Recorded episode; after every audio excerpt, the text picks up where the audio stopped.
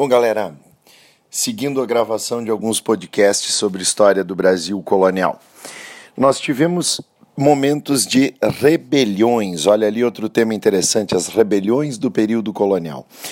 Dá para a gente qualificar essas rebeliões em dois tipos. O primeiro é o tipo das revoltas nativistas. O segundo tipo é o das revoltas de independência, separatistas. Então, olha, como é que funciona essa ideia de revoltas nativistas? Bom, o Brasil ele estava submetido a Portugal de acordo com as regras do famoso Pacto Colonial, que, embora não fosse tão rígido quanto se imaginava, de, de absoluto monopólio da metrópole sobre a colônia. Claro que a colônia tinha determinadas autonomias, tinha também suas reivindicações.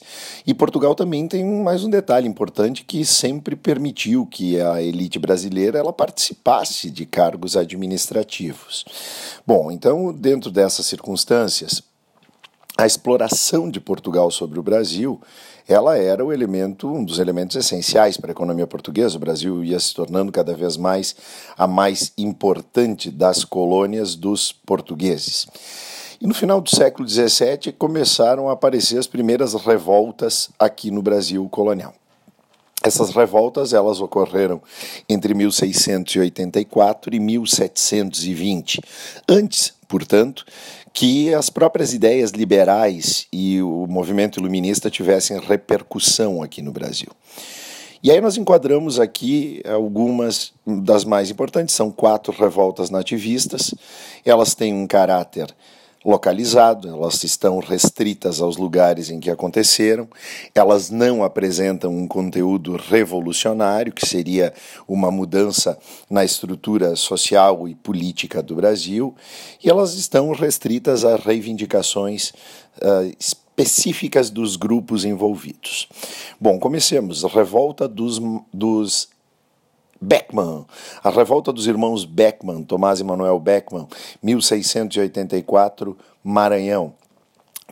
A chegada dos jesuítas portugueses à região mais ao norte do Brasil, ela coincidindo com um processo expansionista de fronteiras que a coroa preconizava, ela acabou fazendo com que houvesse um enfrentamento entre os líderes da elite maranhense e os jesuítas em torno da questão da utilização da mão de obra indígena. Os jesuítas, eles combatiam a escravização dos índios para desenvolver a catequese dos respectivos futuros novos cristãos. E a elite maranhense ela usava essa mão de obra indígena há bastante tempo, a própria revelia da lei e com um consentimento de Portugal.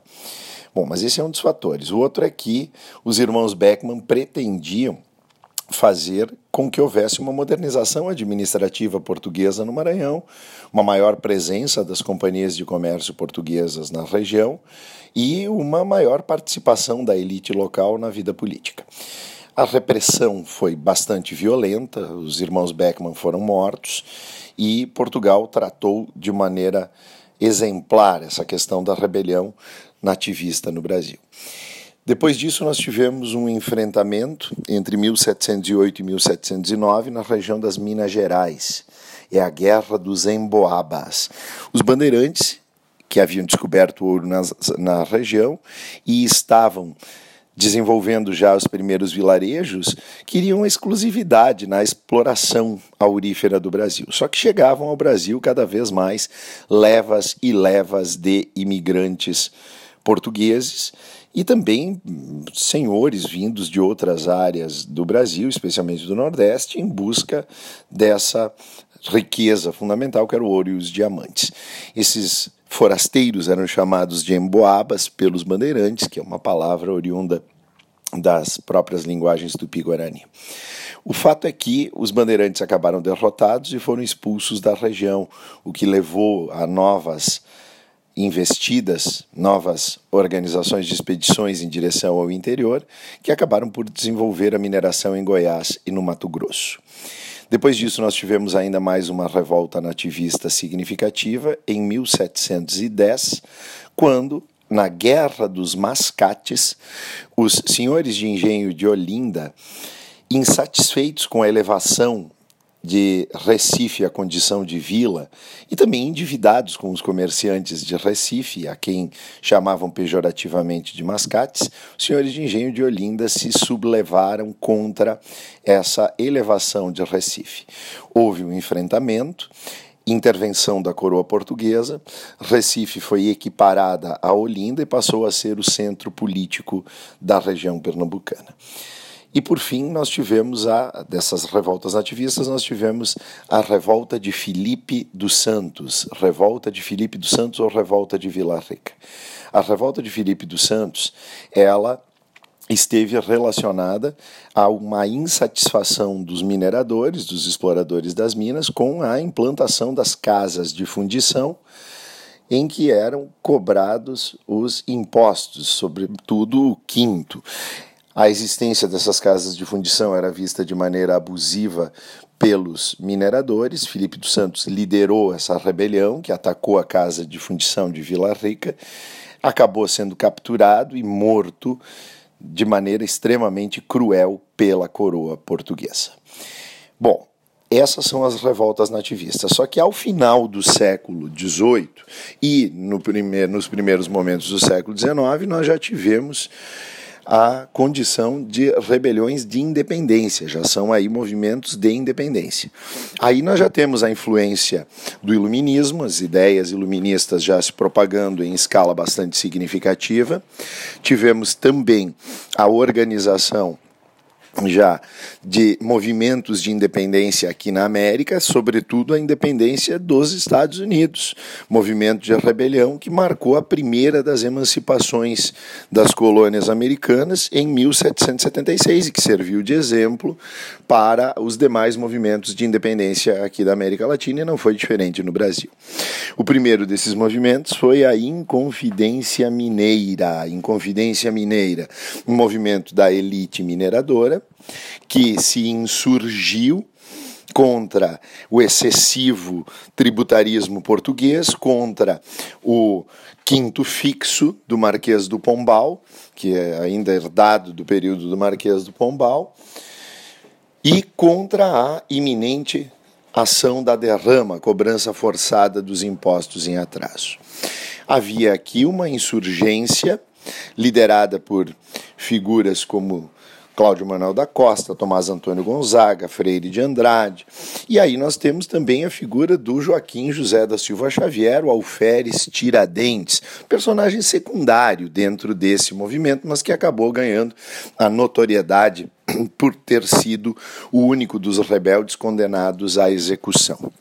Bom, esse movimento ele não passou de uma fase de conspiração, ele não chegou a acontecer, assim como a conjuração baiana. O movimento da Inconfidência Mineira, ele acontece antes da Revolução Francesa, tomem cuidado quando vocês forem fazer questões na prova, ele não pode ter influência de algo que aconteceu depois, ok? Mas esse movimento de insurgência, ele pretendia, através de reuniões realizadas nas casas de Vila Rica, organizar a ação revolucionária em 1789. Os rebeldes desejavam estabelecer a proclamação de uma república, elevar a, Vila Rica à condição de capital, São João del Rei, criar uma universidade, estabelecer uma casa da moeda. E esses rebeldes eles não chegavam a um consenso acerca das questões relacionadas à escravidão. Não havia consenso entre os rebeldes de Minas Gerais sobre como seriam tratados os escravos e a questão escravocrata em relação à independência. Bom, o fato é que os rebeldes acabaram dedurados, sempre há um Judas, né? Acabaram dedurados e depois foram conduzidos à prisão, os autos da devassa foram estabelecidos e nessa condição nós passamos a ter a prisão massiva dos rebeldes. Esses rebeldes foram levados a julgamento.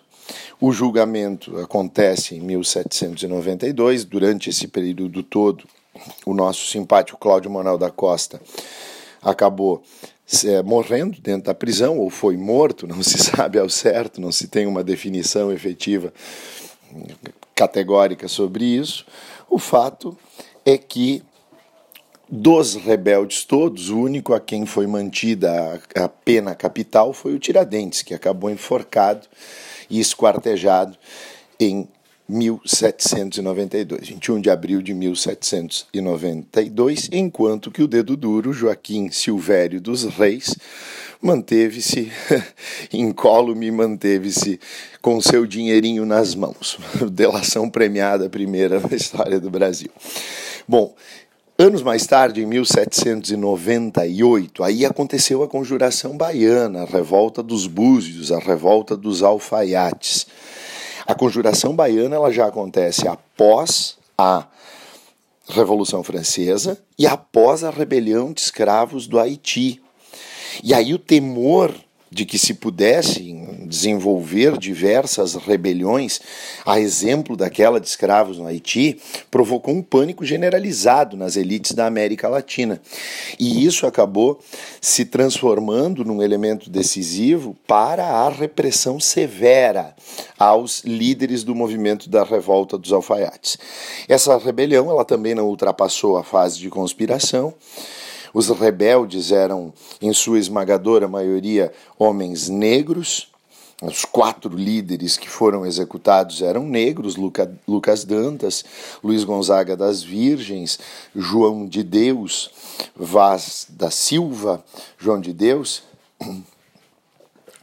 E esses eh, rebeldes, Manuel Faustino, me fugia o nome, esses rebeldes eles acabaram sendo capturados e executados.